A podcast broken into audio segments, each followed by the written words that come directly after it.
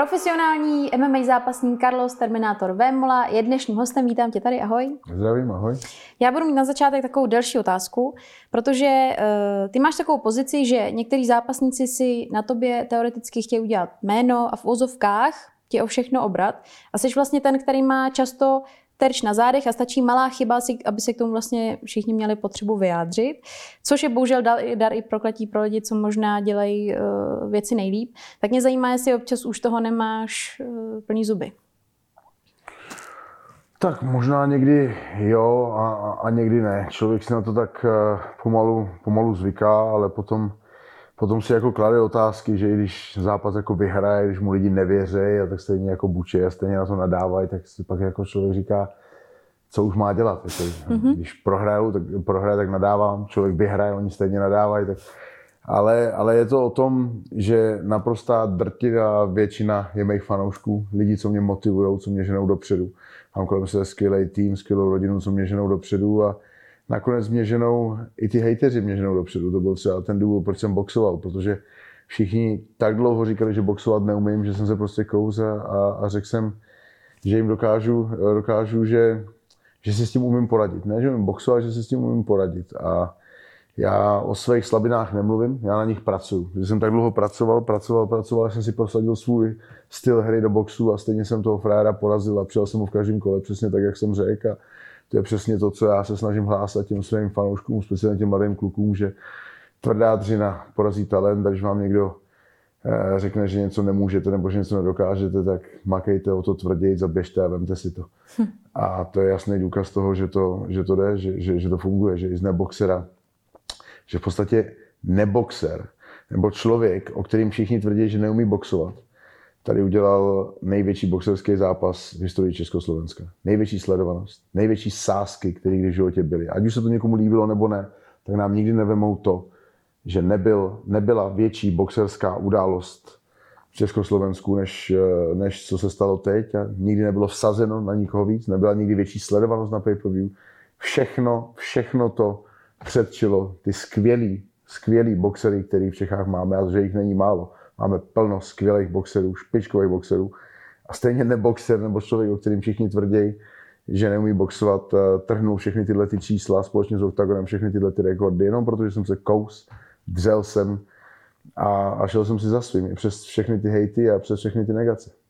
No, když jsi zmiňoval ty sázky, tak na tebe si vsázel nějaký člověk nájem a že chtěl, aby si vyhrál, když si vyhrál, tak stejně přišla kritika, že... To, to mě možná mrzelo nejvíc, protože takovému člověku bych přál, aby si sadil na Marpa, aby to prohrál. Tak on sadí nájem, což si myslím, že je životně důležitá věc. Když nemáte nájem, nemáte kde bydlet. A místo, aby to vyhrál, a ještě z toho měl radost, tak stejně to dokáže kritizovat. Tak co pro ty lidi víc můžete udělat? Jako vyhrát jim nájem, vyhrát jim peníze a místo díky ještě sklidíte kritiku. To je, to je opravdu, že v těch Čechách se úspěch neodpouští a každý dobrý skutek bude po zásluze potrestán a, a, a, a tohle to, to, je, to je prostě neuvěřitelný. Jo. Tak já, já, já nevím, komu fandil, nebo čemu fandil, nebo jestli chtěl vidět... Tomu nájmu. tomu nájmu ale když se bavíme o tom nájmu, co chtěl víc? Chtěl vyhrát ty peníze na nájem a moje vítězství, nebo chtěl vidět krásný box a mě prohrát. Mm-hmm. Jo, mohl to být krásný box a mohl jsem prohrát. Nadával by stejně. Viděl špatný box a vyhrál, nadával stejně. To je asi člověk, který mu se nezavděčíte ničím, který bude nadávat na, na život, ať se stane cokoliv. To jsou ty většině negativní lidi, ty, ty, co nedokážou být pozitivní a co furt na všechno nadávají, co všechno negujou.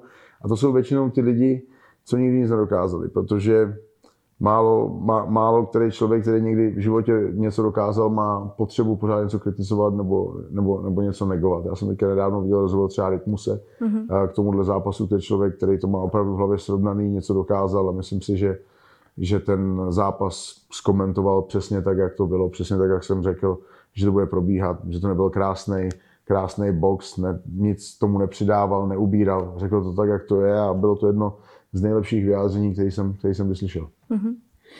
Jaký bys řekl, že je tvůj dosavadní životní úspěch, ten největší? Čtyři děti. A, kariér, když, a kariérní? Před schválně jsem zmínila to životní, bys řekl kariérní? Kariérní, eh, kariérní, já to beru, já, já to beru tak, že já se nesnažím žít z minulosti. Já si ty úspěchy pořád jako snažím vytvářet třeba nechci říct toho, že jsem byl první Čech, který byl v UFC. Samozřejmě je to velký úspěch, ale já jsem těch, já těch velkých úspěchů mám hodně a, a nechtěl bych upřednostňovat jeden před druhým, protože každý úspěch vás vede k lepšímu fightu, k věč, něčemu většímu. Jo? Pořa, uh, každá výhra vás posune k většímu zápasu, k větším financím, k větší sledovanosti. Když budu mít nějakou prohru, tak mě to vždycky jako, jako srazí níž. Pokaždé, když vyhrajete, tak ten cíl se zvyšuje, zvyšuje a sky, sky is the limit. Takže já bych nechtěl upřednostňovat uh, výhru v Outu areně, že je třeba víc, než, než když jsem vyhrál v Londýně svůj první pás, nebo když jsem dal svoje první KO, uh, KO v UFC. To je takový můj životní moment, mm-hmm. který mám nejradši v Německu, v Dazodofu, kdy jsem dal v UFC 122 K, KO se tu Petruzeli po tom, co porazil Kimbo Slice, což byl tenkrát můj, můj velký vzor. Uh, hodně jsem ten zápas chtěl, hodně jsem v něm uspěl, takže taková moje srdeční záležitost je tenhle ten fight, ale jako největší úspěch, to bych asi nechal na, na, na divácích, když se ptáte mých rodičů, tak já nevím, co by řekli, jestli by táta řekl, že třeba můj první titul uh, mistra republiky v zápase, když, když jsem byl ještě malý žáček, což v podstatě nic neznamená, ale byl to mhm. první velký úspěch, takže to je, to je jako těžký říct uh, kariérně, co, co byl největší úspěch. Řekl bys, že máš někdy strach ze zapomenutí? Že někteří lidi třeba často chtějí po sobě něco zanechat, aby si je lidi pamatovali. Tak jestli jim nepřipadne tenhle strach? Strach ne, ale tohle je to, proč, proč to všechno dělám. To po, to, po, na tu legacy, na ten odkaz, co, co, co, co po mně zůstane. Já chci být legenda, ikona tohohle sportu.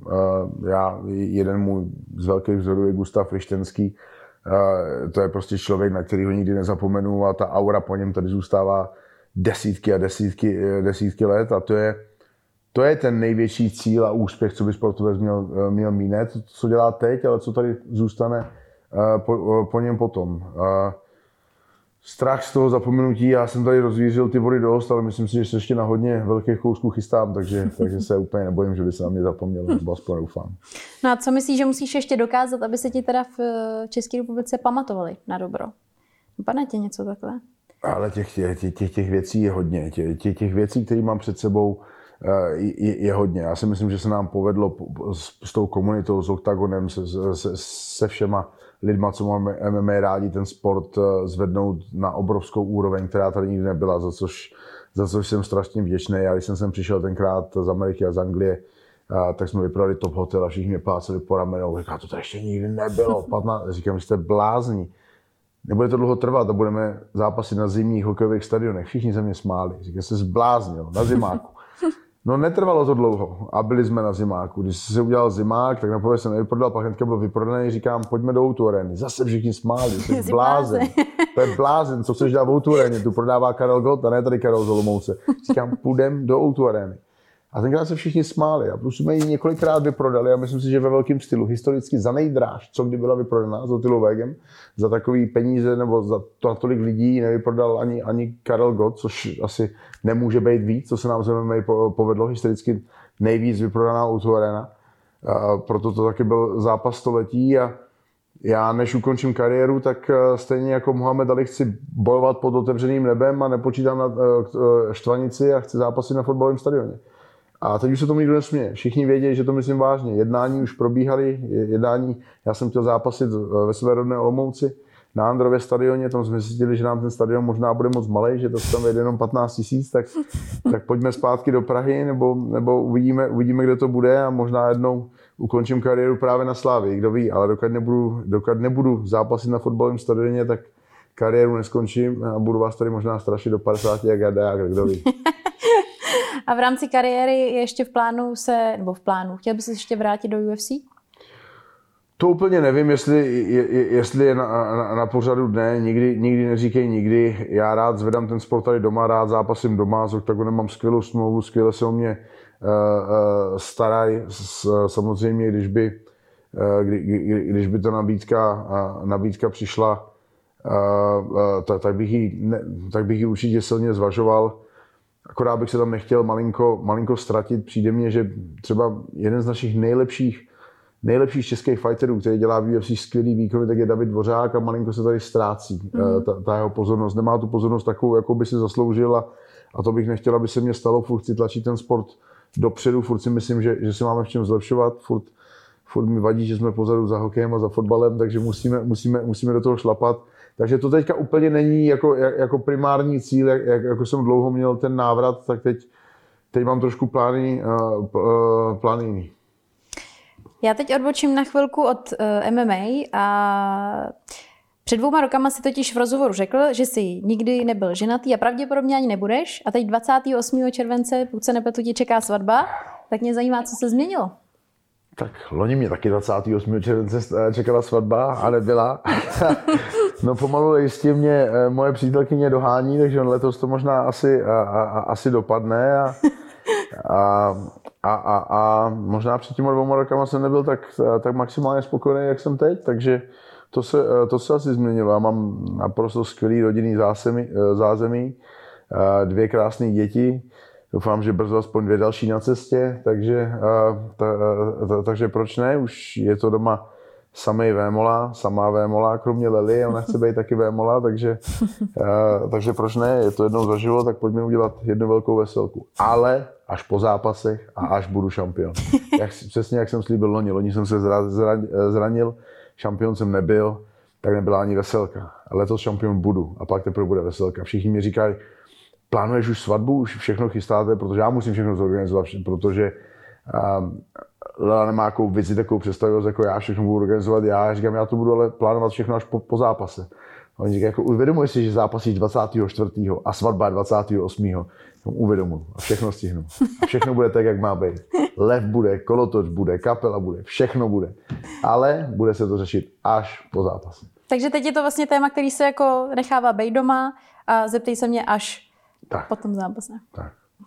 Já mám pocit, že dnešní doba směřuje k tomu, že svatba vlastně pro uh, mladý lidi už není tak velký téma, tak mě zajímá, co pro tebe ten závazek znamená.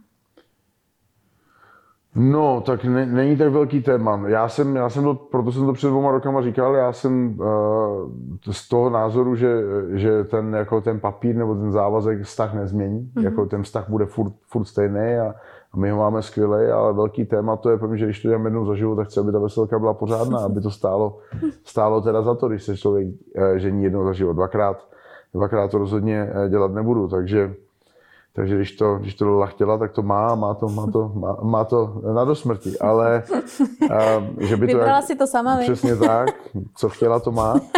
A, že by to jako nějak výrazně změnilo vztah, že by měl být jiný, to, to, to si nemyslím a, a ani, tomu, ani tomu nevěřím. Asi je to, asi je to příjemnější pro ty děti, že budeme bavé molově. Ty máš svůj vlastní talk show, tak jak vypadá tvoje příprava na jednotlivý hosty? A třeba jak dlouhá je? Ha, tak to, to by můj že ze mě neměl radost. Moje příprava, protože jsem vymlácený fighter, probíhá tak, že tam chodím rád absolutně nepřipravený. Mm-hmm. Protože nerad se s těma hostama bavím před tou show, nerad se s ní, o, o nich jako výrazně něco učím, protože když to vím, tak mám tendenci se neptat. Tak tam jsem radši a chci všechno vědět. Já mm-hmm. chci být v pozici toho diváka, co se chce něco dozvědět. A jsou to většinou věci, které jako zajímají mě, protože já nemám talk show, protože bych se nudil, ale mám talk show, protože si myslím, že sportovci nedostávají tolik prostoru. Ve většině těch večer, dneska dělá talk show kde jaký dědek, že jo, a a ve většině těch večerních show, co se směje, že je to pravda, na první dělá dědek, ne?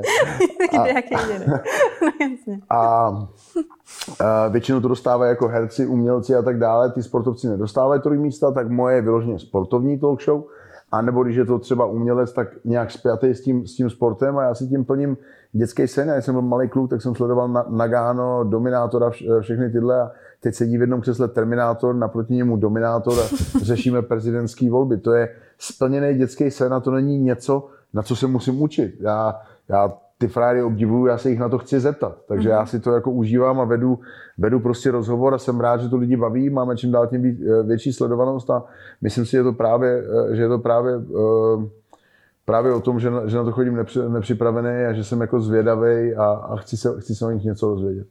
A máš nějakého vysněného hosta, který bys tam jednou rád ještě měl? A nebyl tam?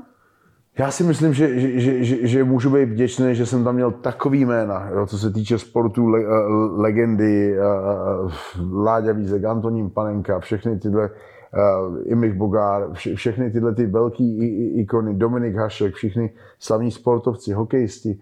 Když jsem tam měl svého kamaráda v jedné z prvních show, Jirku Krampola říká, neber si sem žádný moderátory.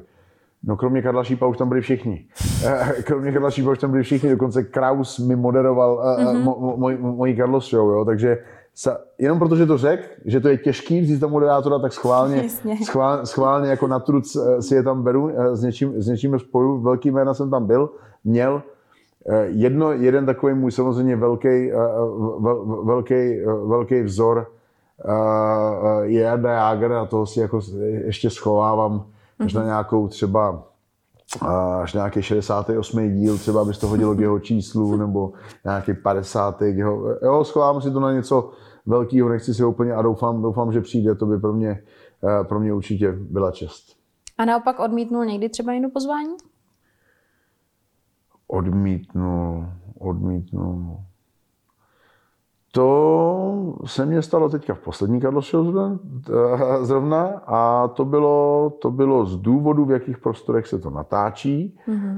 A, a, a, a protože jsem měl policejní díl a nelíbilo se to vedení české, české policie, ale my natáčíme pod hotelem Ambasador v jednom z nejkrásnějších pražských klubů Goldfingers mm-hmm. a že to někoho pohoršuje, tak eh, s tím, s tím se nic nedá nic dělat a celkem mě to mrzí, protože jsem tam chtěl pozvat Petru Deklevovou, která je skvělá policistka, ale hlavně skvělá v tom, že dělá spoustu dobročinných akcí pro onkologické pacienty, pro, eh, pro, malé pro malé děti mm-hmm. a my se zápasníkama se s tím snažíme pomoct a ona je fakt velice aktivní, dělá to hodně, dělá hodně práce pro charitu a tak to byl zrovna ten, zrovna ten jako eh, ta vložka do té policie, kterou jsem chtěl ukázat, jo? protože v Čechách mě přijde, že na ty policajti lidi na ty policisty lidi hodně nadávají a, a že nejsou třeba tak uznávaný, jako jsou ve světě a chtěl jsem ukázat tu práci, kterou ona vlastně jako dělá a nemusí, stejně jako třeba Tomáš Peleška, který se mnou zcela zadarmo cvičí všechny policisty práci se zbraněma, spacifikování lidí na ulici, co my děláme, protože oni jdou do práce, oni se nechtějí zranit a nechtějí zranit ty civilisty a ve svým osobním volně ty kluci chodí a trénují. To si myslím, že je skvělá věc, co Tomáš Peleška dělá a je i skvělá věc, co Petra Deklevová dělá pro, eh, pro ty onkologické malé pacienty, který, to jsou prostě lidský strašný neštěstí, ona jim pomáhá, jak může. A to mě mrzelo, že zrovna ona kvůli těm prostorům do té Carlos Show nešla. Takže to bylo asi takový jediný, eh, jediný odmítnutí, který, který registruju a jestli předtím bylo nějaký jiný odmítnutí, tak mi to třeba Rejža vůbec neřekl, ale myslím si, že to, že vlastně jediný odmítnutí, který, který já osobně jsem měl, a mě tam přišly takové legendy, jako třeba pan Donutil, za, za což můžu být vděčný, a, a pan Čenský, že jo, mm-hmm. a, a princ, který, který říkal ty krásné historky, že říká, já teď chodím po ulici a maminka říká, je, podívejte, ten princ, co jsme se na dívali v pohádce, a ty děti říkají, mami, není žádný princ, to je nějaký starý dědek. tak to bylo hrozně vtipný. A, a jediný, kdo, kdo, kdo vlastně to odmítnul, tak byl právě pan Karel Šíp. Mm-hmm. Já se kamarádím s jeho synem, když jsem se ptal, tak Karel Šíp, ale nejsem jediný, komu odmítám. On říká, já když chci světu něco říct, tak to řeknu ve své show. Nevím, proč bych to měl říkat v něčí jiné show. Jo? A mně by se tam právě líbil, protože on je totiž skvělý fotbalový kritik. Mm-hmm. To, jak on dokáže kritizovat fotbal, tak to by se mi tam právě hodilo, že bych tam právě vzal s nějakým fotbalistou, který on dokáže skvěle kritizovat uh, nároďák, uh, je, je, to, je to skvělý inteligentní chlap a o tom sportu má veliký přehled, tak i on by se mě do té sportovní show samozřejmě velice, velice hodil. Ale já už jsem u něj jednou byl a tak čekám na pozvání po druhé a třeba se ho tam na to zeptám, kde přijde ke A ty koukáš zpětně někdy na nějaký svoje díly, že by se třeba díval pak, že řekl něco jinak, než jsi chtěl, nebo se hodnotíš zpětně. Jako Snažím jako se na to nedívat, na díly, protože eh, těma chybama by se člověk akorát trošku zasek, co teda bohužel, tak se dívám na nějaký vzory, který, eh, eh, ke kterým jako přihlížím, ať už je to pan Kraus, nebo právě sleduju Šípa, co jsem právě neměl dělat. Mně se, mně se strašně líbil, on tam měl herce Hanus, Hanus, Hanus se jmenuje, a byl tam po druhé. A, a ta vtipná scénka byla o tom, říká, ty jsi tady po druhé, ale když tady byl poprvé, tak si seděl v šatně s Petrou Kvitovou. A ty si vůbec nevěděl, kdo to je, víš? Říkal, no jo, já vůbec nevěděl, kdo to je. Ona tam seděla s takovým nějakým stříbrným talířem, tak jsem si říkal, co ona tady tak, co ona tady tak může dělat? To bude asi nějaký kovotepec. A, a, a on proč kovotepec? No, že si vytepala ten talíř a, a já jí říkám, jakože chlap začnu tu konverzaci, říká, jste si sebou vzala nějaký nádobíčko, co? A vůbec, vůbec neměl představu, kdo to je. A když ona tam šla, tak koukal, co ten Karel Šíp řekne a Karel Šíp říká, a teď přijde dáma, kterou nikomu z vás nemusím představovat. A on za, zase nevěděl, nevěděl kdo, kdo, tam je. Tak, a já si v duchu říkám, to je blbec, on neví, kdo je Petra Kvitová. Ale v tu chvíli jsem si neuvědomil, že já jsem takový blbec, že já samozřejmě nevím, kdo je Petra Kvitová. Ale jak nesleduju televizi, tak nevím, jak vypadá. A já jsem se na to díval a druhý den jsem byl pozvaný do olympijské vesnice eh, na rozhovor s olympionikama, což pro mě byla velká čest. A vedle se mě seděli, eh, seděl moderátor a dvě takové holčiny, který jsem neznal. A já byl po operaci s rukou a, a ona mě říká, no a tobě taky operoval tu ruku eh, pan Kebrle. No já vím, že Kvitové operoval ruku Kebrle. Říkám, no jo, ty vole, to je ta Kvitová. A já jí říkám, no zrovna jsem si včera díval, jak si já myslel, že, že seš kovotepec. A ona, prosím, no Hanuš, jak si myslel, že seš kovotepec? A ona, jaký kovotepec? A v tu chvíli mi se plo, že to asi nebude Kvitová. A já říkám, ne, ne, ne, nic. A snažil jsem se to zahrát do autu. Ona, ne, ne, ne, počkej, proč si o mě pan Hanuš myslí, že jsem kovotepec? A proč to říkal u šípa? No já bych se prdeli viděl. Tak jsem se tam musel snažit utíct, protože jsem mi jako nechtěl říct, že jsem si splet s Kvitovou. A, tak jsem pak přišel domů a, a, a googluju fotky Kvitové a, co, a, a Lela, a Lela stojí za mnou a říká, proč ji googluješ? Nic, to by, ona, ona je kovotepec. A ona říká, tam moc jako kovotepec nevypadá. Říkám, tak ještě mi žádnou cenu, že si ty vole googluju, jak vypadá Kvitová. No, tak jsem mi tuhle historku musel jako celou převyprávět, proč si doma googluju, kde, kdo je Kvicová. Eh, když odbočím od eh, té show, tak ty máš, pokud se nepletu, dvě děti, co žijou v Anglii trvale? Ano. Tak jak se často vydáte? Často, to, čas, často, často jak to jde, no, tak uh, když má nějaký prázdniny, teď, teď se řeší, jestli půjdu na můj zápas do Německa, pořád čekám na odpověď, eh, ale eh, jinak jim končí prázdně díle, že přijdu 27. července. Mm-hmm. Což je úplně jako neplánovaný, ale vychází to skvěle, protože 28. července je svatba. Takže tady budou den před, takže, takže veselku, veselku stihnou. Ale jim tak nějak blbě končí škola, oni tam chodí trošku, trošku díl ještě v tom červenci do školy, takže přijedou, přijedou na prázdniny. No, teďka byla ta korona, jsem tam moc nelítal přes tu koronu, potom přišlo zranění, potom jsem se připravoval na zápas, takže eh, jak to jde, jak to jde se vydáme. A dceři je teď 14? 14. Takže teď má takový to největší období puberty, ne? Už to teď, přichází? Teď, teď, má takový to, že, že radši než by na víkend přiletěla, ta, ta, tak někdy jako s kámošema a vím, jak to asi bylo, když mě rodiče nutili, abych, abych s ním jel někam na chatu, když jsem chtěl být někdo. Takže já jsem takový, já jsem, já jsem friendly otec a až budu chtít přijet, tak, tak se na to těším. A to bude teď, to bude teď eh, o prázdninách. Tak ono se to vlastně točí, že prvně ty děti jezdějí, pak nechtějí jezdit v pubertě a pak se zase chtějí přidat zase třeba na ten výlet nebo chtějí ty rodiče výdat a zase z toho otáčí. Uvidíme, uvidíme, to mě všechno ještě čeká.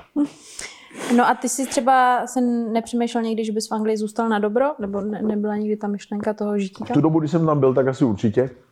Ale pak, když jsem viděl, co všechno se dá udělat tady, jsem jaký je tady potenciál, tak samozřejmě samozřejmě jsem přemýšlel víc o tom, že budu tady. Původně jsem měl dům, jsem ho používal jako chatu, jezdil jsem sem na víkendy. No a když mě, když mě do, do domu přibyly lvy, krokodýly, kozy, mývaly, pštrosy, klokani a tak dále, tak teď už se jako to těžko opouští na víkend. No. Teďka, že by to někdo pohlídal. No, že by, že by někdo pohlídal dva krokodýly a lva, to se úplně jako nikomu nechce. No. to chápu. K tomu se ještě dostaneme. Eh, já teď ještě chci zmínit v rámci filmu, že tvým snem je zahrát si postavu legendárního siláka Gustava Freštinského, který jsi zmiňoval. Ne. Mě zajímá, jestli pro to něco děláš pro ten sen. Víš, že bys nenápadně už směřoval k této filmové kariéře? To úplně asi, asi ne. Kromě toho, že už jsem si zahrál ve filmu s Jirkou Krampolem a že s ním teďka uh, uh, objíždíme divadla a jsem divadelní představení Život není sranda A to si asi nechám až po zápasení, ale napřed by se musel najít nějaký, nějaký režisér, který by tenhle ten film chtěl natočit a myslím si, že to neuvěřitelný příběh, co on vytvářel pro ty lidi za války, jaký on byl zápasník, jaký to byl člověk, jaký to byl charakter. A pro mě úplně nepochopitelná věc, on když zápasil, tak na něj chodilo 10 tisíc lidí. 10 tisíc lidí, jak to uděláte bez Facebooku, bez Instagramu, bez internetu, že na vás přijde 10 tisíc lidí. To je prostě to, co předváděl on, klobou, klobou dolů. Eh, když teď se vrátíme k té zoo, tak mě zajímá, eh, jak to vlastně funguje, když máš takhle tolik zvířat doma, tolik specifických eh, zvířat, jestli fungují nějaké kontroly, nebo někdo to hlídá, nebo občas musíš... Samozřejmě, že to lidi hlídají, protože, protože jsem velice mediálně profláklý, takže to lidi hlídají, ale ke mně veterina chodí, často oni vědí, že já jsem zodpovědný chovatel, na všechno mám povolení, jak, jak na lvy, tak na krokodýly a starám se o tom podle nejlepšího vědomí a svědomí a, a, a kontroly samozřejmě chodí na udání, na, na, na ty lidi, co, co, vám to, co vám to nepřejou. A ty to si myslí, že mám, že mám ty zvířata jenom na to, abych se ukazoval, to bych na to asi měl lidi, kteří se mi o to budou starat, protože je to jednoduché zaplatit někoho, kdo se bude starat o zvířata, ale, ale, ale mě by to pak nebavilo. Já všechno dělám sám, já nemám nikoho, kdo mě se zvířatama, já proto to mě drží na stop, to je můj motor. Já nemůžu večer přijít a ty zvířata nepoklidí nebo nenakrmit, protože vás druhý den sežerou. Mm-hmm. Vy nemůžete přijít a jednou toho lva vynechat, protože já mám velice kontaktního, chodím k ní non-stop a nechci, aby se to změnilo, takže já, já s ním mám ten vztah neuvěřitelný, si myslím, na, na amatéra. Chodí ke mně veterinář říká, pane, mu jako klobouk dolů, protože to je absolutně amatér. Ta není ani tlustá, ani hubená, ta je prostě tak, jak má být a to, jak s váma funguje, je, je neuvěřitelný. A to je pro mě taky velký vítězství, jakože na první dobrou někdo si jeme kočku, pak si jeme rysa a jde nahoru. Já na první dobrou lva. Hned, hned prostě lva. A Netroufal jsem si na samce hnedka od začátku, ale teď už na něj troufám, takže ho hmm. aktivně scháním, aby eh, zaměla parťáka, což je mimochodem taky, uh, ne, že bych byl rozvěřaný a chtěl bych mít valvy, ale abych nepřišel o povolení, který mám, tak v Čechách je povoleno chovat pouze dva lvy a víc. Hmm. Je to párový zvíře, takže nemůžete mít jednoho. Máte určitou dobu, máte tři roky na to, abyste doplnili o dalšího partnera. Lze jsou dva, teď si myslím, že letos je na to ten správný čas, takže od zápasím, ožením se a seženeme partnera pro Elzu. no a když jsi začínal si pořizovat tu zoo, tak jak jsi vlastně věděl, jak se o to všechno starat? Jak jsi to zjišťoval, ty informace? Uh, jedna věc je zjišťovat, jedna věc vám uh, někdo může říkat, ale já jsem se velice rychle naučil a já mám plno známých světských a cirkusáků a, a s tím zvířetem musíte pracovat, to každý zvíře je jiný. Mhm. Člověk vám může říkat, co chce, i když jdete podle příručky, podle toho a pak vás to zvíře překvapí. Musíte umět s tím zvířetem pracovat. Musíte vědět, jak, v jaké náladě, eh, kdy je nažraný, kdy je nenažraný, jak krmit, to si všechno vyzkoušíte. Každý, každý zvíře žere jinak, jo? I, i, i ten lev. Oni mají prostě, jsou věci, které třeba moje Elza nežere a nikdo mě to třeba nevěří, jo? Že, že ona třeba úplně jako po, pohrdá králíkama a zvěřinou, ale miluje kuřata a, a, a miluje hovězí a, a určitý vnitřností prostě mě nesežere srdce zase. Jo. Takže to je takový, že, že to není úplně tenhle sežere všechno a musí se s ní umět, umět pracovat a je to všechno o tom, eh, já věřím, že od toho zvířete dostanete to, co jim dáte. Mm-hmm.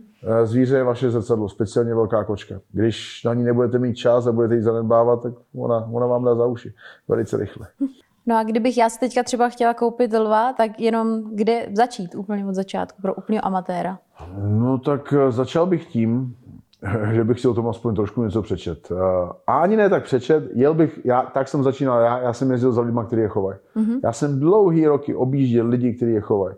Začal jsem podporovat zooplazy, tím, že jsem jim vozil jídlo, mě nechali je krmit. Já jsem s těma zvířatama trávil čas, krmil jsem velký, malý, viděl jsem, jak se chovají, viděl jsem různé povahy lvů, objel jsem snad polovinu lvů, co v republice jsou. Jsem objížděl všechny, abych si to sledoval jsem výběhy, jaký ty lidi mají a tak dále. No potom si musíte se na pozemek vyběhat stavební povolení, což není úplně, úplně sranda. A od stavebního povolení potom to nechat skolaudovat. Dneska už ty výběhy musí být větší, mít veterinární povolení, až máte veterinární povolení a pak si pořídíte, pořídíte lva. Já jsem tohle všechno, všechno udělal a pak jsem, pak jsem si lva pořídil.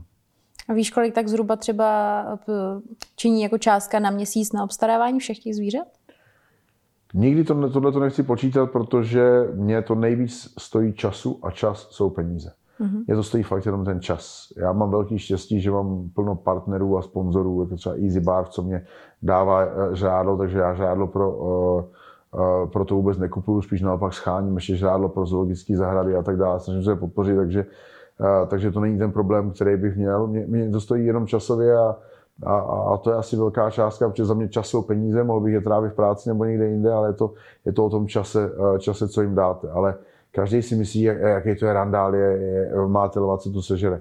Kdybych to měl platit, kdybych to měl platit, tak ten, uh, ta, tak ten lev, jako ta lvice ve stropu sežere, dejme tomu čtyři kuřata denně, jo, mm-hmm. ve stropu.